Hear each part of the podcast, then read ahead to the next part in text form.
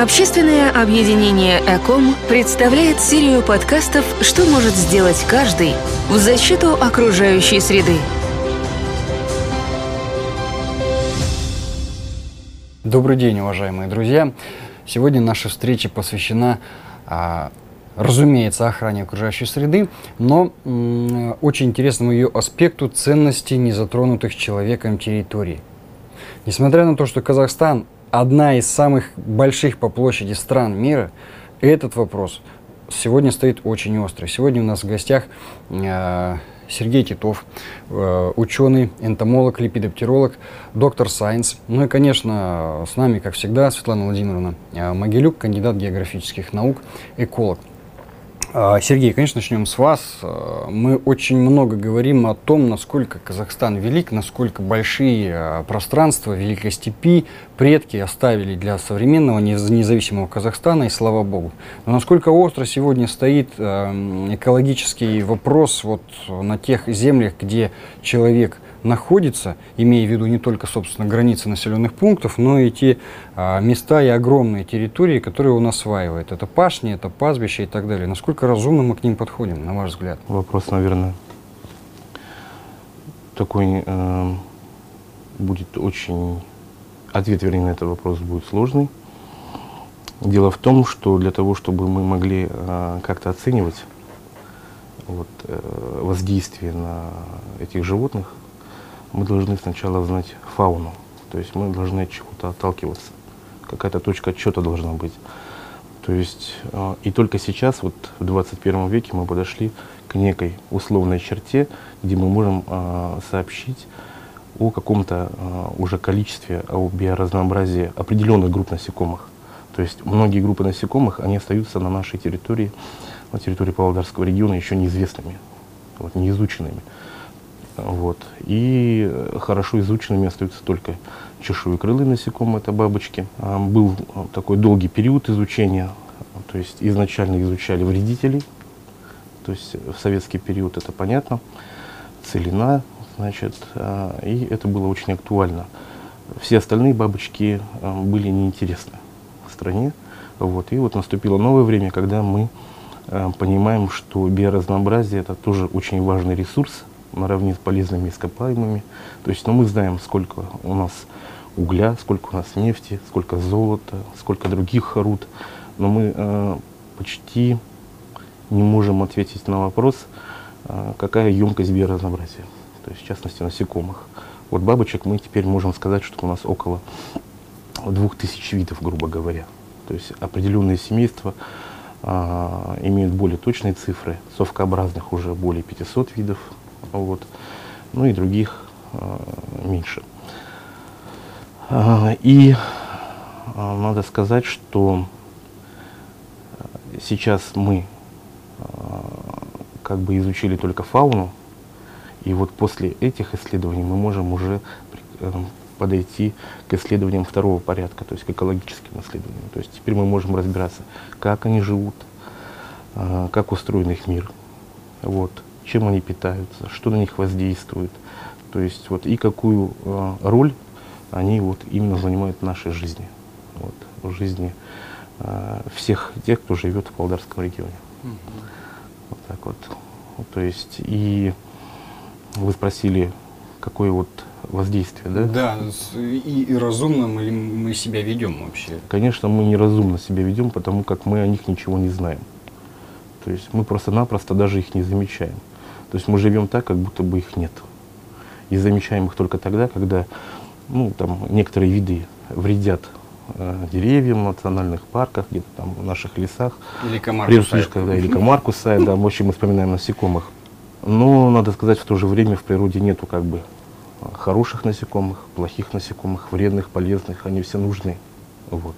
То есть это мы как бы определяем, кто из них для нас вреден и полезен. А вот если не будет этих бабочек. А, так, ну Например? вот если бабочек не будет, то есть допустим, что вот из всех насекомых мы уберем вот бабочек вот из экосистемы, вот, и мы живем без них какое-то время, скажем так, несколько лет, ну лет 5-10.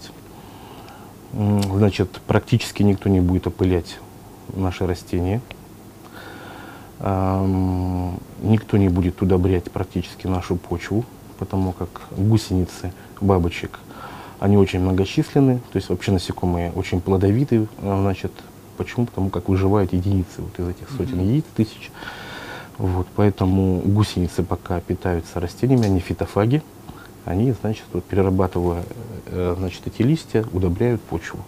Потом многие гусеницы окукливаются в почве. То есть таким образом они закапываются, разрыхляют ее и наряду с другими почвенными животными обогащают ее кислородом, другими питательными веществами. Вот. Часто погибают там или становятся пищей каких-то почвенных животных. Вот. Также они являются пищей многих птиц, млекопитающих, вот, и имеют очень важное место в пищевой цепочке. То есть, убирая бабочек, самых многочисленных насекомых после жуков, после отряда жуков, мы, значит, э, обрекаем на смерть всех остальных участников пищевой цепи и впоследствии самих себя. Вот. Ну, наверное, да. примерно то же, что мы делали с комарами, да, то есть мы их э, травили-травили, а в итоге мы подорвали их как пищевой э, рацион и потеряли их врагов. И теперь, мне кажется, мы сражаемся с ними теперь, да, наедине, так сказать. Сами остались. Нет тех, кто ими питается, потому что мы э, как бы все время хотим сократить их численность искусственно.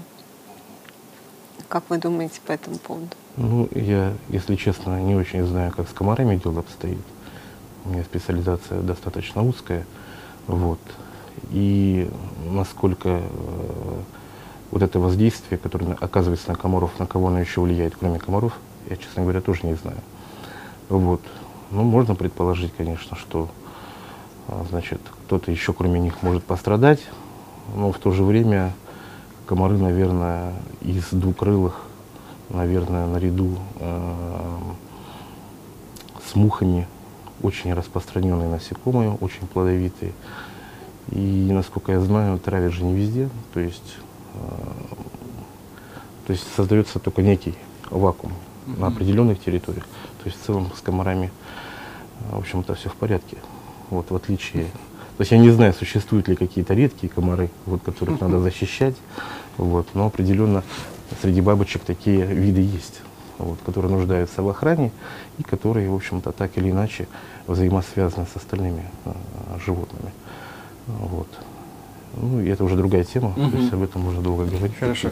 Светлана Владимировна, вы как эколог и как человек, который работает еще и с населением, наверняка имеете мысли о том, вот, а как человеку быть, и какой подход нам надо найти к самим себе, чтобы не нарушить тот баланс э, и еще сильнее не усугубить те проблемы, которые мы создали а, вот отчасти бездумно, вот, ведя себя в отношении тех малозаметных э, животных, то есть насекомых и так далее. И вот как-то так нерационально, на наш взгляд, на мой субъективный взгляд, используя землю. И вот когда мы ведем себя как цари, единственные и всегда правые. Ну да, я вот хотела бы поддержать как раз эту мысль, которую Сергей правильно высказал. Мы настолько мало знаем зачастую о э, роли каждого организма в целом в экосистеме, а, частью которой мы являемся, и при всем своем э, самомнении, да, нашем величии, мы на самом деле э, очень пока еще недооцениваем тех последствий наших действий, которые будем испытывать на себе же в будущем. Но есть очень много примеров таких хрестоматийных, когда, например, а, китайцы, спасая свой э, урожай риса, перебили всех воробьев, воробьев, которые якобы вредили. Да? В итоге потом а, не знали, что делать с насекомыми, которые, э, которых воробьи уничтожали. То же самое сейчас угу. Сергей нам э, привел пример, если мы таких незаметных для нас существ, как бабочки, истребим, мы, в общем-то, потом для себя же получим очень негативные последствия. Но я бы вот хотела обратить внимание на то, что мы зачастую сталкиваемся с тем, когда читаем оценку воздействия на окружающую среду, что а, уважаемые эксперты, их разрабатывающие, пишут, никакого воздействия не будет. Вот мы сейчас уничтожим плодородный слой, угу. соответственно, с ним э, всех тех бабочек, которые там а, окуклились, и а, никакого воздействия на окружающую среду мы не окажем. И по всем а, параметрам. Более того, когда люди занимают огромную территорию, вот скажем, сейчас под водоем накопитель, угу. против, против чего мы э, возражаем, они 147 гектаров э, просто заберут под грязную э, лужу, где будут испарять значит, сточные воды, накапливая при этом еще и соли, которые потом останутся в виде отходов. И все это делается из тех побуждений, что у нас вот земли в Казахстане, как вы подчеркнули, много. И вот я бы хотела спросить Сергея, а вот какие-то ситуации с тем, что мы все больше и больше осваиваем территорию, все меньше и меньше оставляем незатронутых. Как они будут сказываться в целом на экосистеме, не только на бабочках, но как ученый, я думаю, вы это тоже прекрасно можете да. оценить. Конечно, ваш вопрос понятен. Такая проблема существует во всем мире где-то эта проблема носит более интенсивный характер.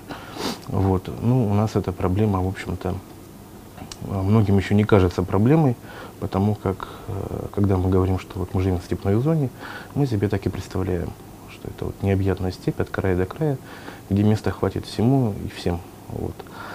А, ну и когда мы говорим про степь, конечно, мы про вот этих маленьких животных не думаем, мы про них забываем. Вот. И, в общем-то, такое положение дел э, достаточно давно э, продолжается. То есть это те самые животные, которые э, нашего внимания удостаиваются в последнюю очередь, как уже было сказано. И вот, когда происходит застройка, ну, скажем так, в кавычках застройка степи, какие-то преграды, значит, возникают, то, значит, вот скорость взаимодействия вот этой экосистемы, она, конечно, снижается. То есть обмен генами между животными снижается. То есть животные в некоторых случаях локализуются в какие-то вот э, группы э, обособленные. И они, значит, развиваются уже в отрыве от остальных популяций. То есть, в общем-то, если это происходит по природным, по каким-то причинам, то это нормально. Если эти причины, они имеют вот характер неприродного, неприродный такой, а, антропогенный, то значит это уже проблема. Почему? Потому что э, в процессе эволюции это все занимало очень большое время, все эти изменения, и насекомые могли приспособиться, приспособиться, а те, которые не могли приспособиться, они вот э, видообразовывались, вернее, формировались в отдельные подвидовые, отдельно другие виды возникали. Вот, а сейчас этот процесс, конечно, очень интенсивный. мы можем, конечно, вспомнить, что было 10-20 лет назад, как степь выглядела, как сейчас она выглядит. И вот э, э, наша степная природная зона, она состоит из степных подзон. То есть это такие вот, в общем-то, зональные природные образования. И вот в них, значит, животные взаимодействуют, привыкли взаимодействовать без всяких преград. Угу. Вот. Есть наша область богата а, разнообразными ландшафтными биотопическими группировками, вот, которые между собой тоже взаимодействуют. Вот была такая э, катастрофа, да, вот это времена целины, когда животные как раз вот были разрознены между собой. И тогда вот э, приезжали к нам ученые из Ленинграда, проводили исследования. Я читал их работы и не мог понять, почему они фиксируют за два года исследований всего лишь 70 видов чешуекрылых насекомых. То есть, либо они работали как-то неинтенсивно, либо, либо что. И вот я пришел к выводу, что просто разнообразие было очень низкое в этот период. То есть животные были сильно угнетены. И сейчас мы вот на, на тех же территориях можем фиксировать только за одну ночь биоразнообразие вот высших чешуекрылых насекомых более 100 видов в некоторых случаях 200 видов мы можем зафиксировать. Вот. То есть сейчас положение дел улучшилось, как бы вторичные степи образовались. Угу. Вот. И а, вот в этом плане животным хорошо, то есть когда мы не распахиваем степи, вот, когда, значит, э, все эти пашни позабыты, то есть вот для животных это, конечно, хорошо. Вот, в том числе э, появляются животные, вернее, становится больше тех животных, которые были очень редки. Вот. И, конечно, хотелось бы сохранить такое положение дел. Вот. А, не хотелось бы, чтобы а, произошел этот обратный период, повторился когда мы можем потерять а, то биоразнообразие, которое только недавно смогли значит, зафиксировать. Угу. Я заслушался. Вы как-то рассказывали, Сергей, в одном из наших с вами бесед о том, что зарубежные ученые часто завидуют нашему нетронутости наших пространств. Да, такие есть. То есть, ну, вообще энтомология как бы пошла из Европы, скажем так. Понятно, что первые исследования были европейские. Вот. И, э, конечно, европейцы изучили все свое биоразнообразие еще 200 лет тому назад. И редко когда происходят в Европе какие-то открытия, либо это высокогорные какие-то виды, либо это виды, которые вот в связи с изменением климата начинают проникать на новые территории. Вот. И, конечно, э, изучать одно и то же, это не, не так э, интересно, полезно. Вот, поэтому э, внимание многих европейских, и не только европейских энтомологов, привлечено к Азии, в том числе и Казахстану. Вот. И, значит, они приезжают к нам, изучают наших насекомых, и вот, в общем-то, для них они представляют большой интерес. Это, не, это большое поле для исследований. Конечно, хотелось бы, чтобы это поле осталось для наших исследователей, вот, чтобы они в каких-то других местах изучали эту фауну. Но вот, тем не менее, такое происходит. Наши насекомые для них очень интересны.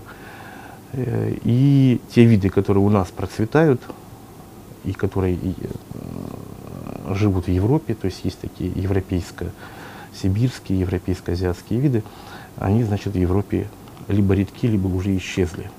То есть ну, обычная бабочка, дневная боярышница, которую можно у нас встретить в массе, она вот, э, очень крупная, белая, слетается к лужам в июне.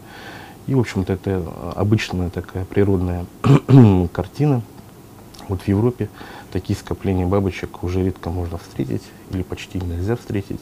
Очень многие ночные бабочки а, исчезли.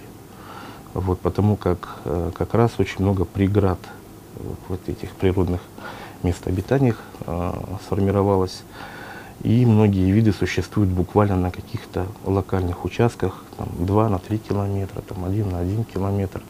То есть это вот последние такие значит, места, а, в которых эти виды доживают. Вот. И, конечно, когда происходит строительство а, автомагистралей, каких-то других объектов, они очень значит, кропотливо, очень значит, серьезно относятся экологической экспертизе. То есть они изучают, конечно, перед строительством подробно состав почвы, состав растений, состав других животных и уже потом, значит, опираясь на это, значит, э, принимают решение, то есть мы можем как-то на этой территории строить или нет. Вот. Ну и раньше всем известно, что вот в европейской части континента очень много болот осушалось. Вот, ну, считалось, что вот они абсолютно бесполезные, угу. вредные. И сейчас вот эти последние болота, они охраняются. То есть это вот такие вот уникальные остатки вот, э, обширной экосистемы некогда, которые сохраняются, на них формируются какие-то а, парки, заповедники. Вот. И а, уникальные животные болотные значит, и растения, они там охраняются и изучаются. Вот. А, у нас, я не знаю, как устроена экологическая экспертиза, вот, кто изучает этих насекомых, кто делает выводы, вот, кто определяет э, редкость этих животных, растений. Угу. Вот поэтому это вот большой вопрос, конечно. Ну, как специалист, который все время видит, как это делается, я, к сожалению, вынуждена а, сокрушаться, что у нас это не как в Европе. И когда нам говорят о том, что вот мы используем лучшие технологии, европейские, я-то знаю на самом деле, что в Европе нагрузка на окружающую среду очень большая. Конечно, стандарты вот очистных сооружений, они достаточно высокие, но тем не менее вот то, о чем рассказывает Сергей, это не предотвращает. То есть на самом деле природа становится все меньше и меньше, и она там практически исчезает. Поэтому я бы, наверное, хотела еще раз призвать всех наших граждан а, быть, во-первых, внимательнее к природе, понимать, что не мы одни цари природы, Да. И э, некоторые мелкие наши подданные могут создать нам большие проблемы в будущем, если мы не будем их учитывать в своей э, деятельности, в планировании своей деятельности. Ну и, конечно, вот, э, наверное, обратить внимание на то, что экспертиза должна быть более тщательной, что она все вот эти вещи должна очень детально рассматривать. Тут, может быть, уже не такие широкие слои э, граждан могут быть вовлечены, но, может быть, и нашим ученым надо быть более активными и смотреть на эти вещи, потому что очень часто строительство затрагивает в том числе и охраняемые территории. Вот э, недавно мы обсуждали строительство моста через э, пойму реки угу. Иртыш. И там мы встретились вообще очень такой редкой э, картиной. Нам э, некие специалисты, проводившие э, значит, оценку именно древесного состава, они нам написали, что на 76% пойма наша занята пирамидальными тополями. Мы были, мы были в шоке. Ну, как выяснилось, потом Алматинская организация делала э, эту экспертизу, видимо, они не утруждали себя выездами, ну, так подумали, раз у них поймы заняты как такими видами деревьев, то, значит, наверное, и в Павлодаре также. То есть вот, а э, еще раз этим я хочу подчеркнуть, уровень той экспертизы, с которой мы, к сожалению, имеем дело. Ну, я хотел бы сказать еще в заключение, что, конечно, вот та мысль, которую мы хотим донести, о необходимости бережно, максимально бережно относиться к природе во всех ее проявлениях, имея в виду животный мир, растительный мир, воздух, э, почвы, все-все-все-все-все, водоемы. Это касается не только представителей науки, это касается не только властей, это касается самый многочисленный вид населения, обычных граждан. Почему? Потому что э, ну, это, это мы с вами мусорим или не мусорим. Это не Акимат виноват в том, что у нас под окнами бычки, и мусор, и несанкционированные свалки. Это не Акимат и не ученые виноваты в том, что у нас несанкционированно сваливаются в воду целыми КАМАЗами э, отходы, кирпичи и друг, друг, другое, другое, э, все, что остается от строительных работ. Нет. В этом виноваты мы, обычные граждане. Поэтому давайте мы будем все-таки, друзья, максимально бережно относиться ко всему, что нас окружает, потому что нам в этом во всем жить. Вам всего доброго, крепкого здоровья и всех благ. До свидания. Общественное объединение «Эком» представляет серию подкастов «Что может сделать каждый» в защиту окружающей среды –